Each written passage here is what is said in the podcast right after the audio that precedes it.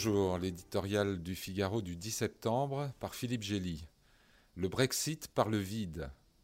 Un homme providentiel ne saurait craindre la solitude.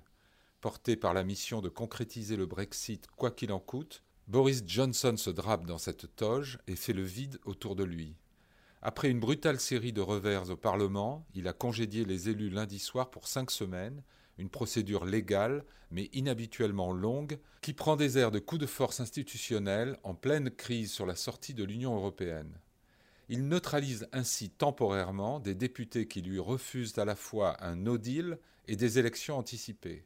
Ce Premier ministre, promu par les militants du parti Tory, a déjà perdu sa majorité avant de destituer 21 rebelles dans son propre camp.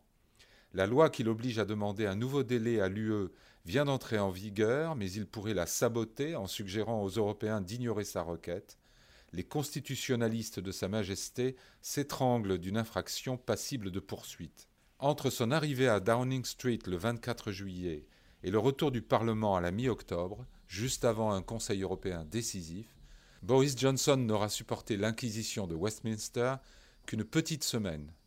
Dans un régime parlementaire, c'est un exploit qui fleure l'autoritarisme.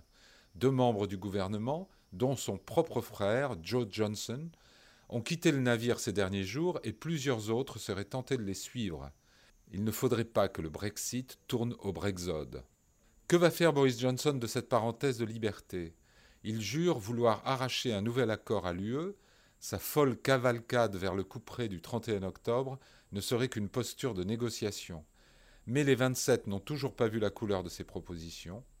Le Premier ministre semble plutôt préoccupé de son pari électoral que les sondages lui promettent de gagner, après avoir franchi seul contre tous le Rubicon du Brexit, faire le plein de voix et s'installer durablement à Downing Street.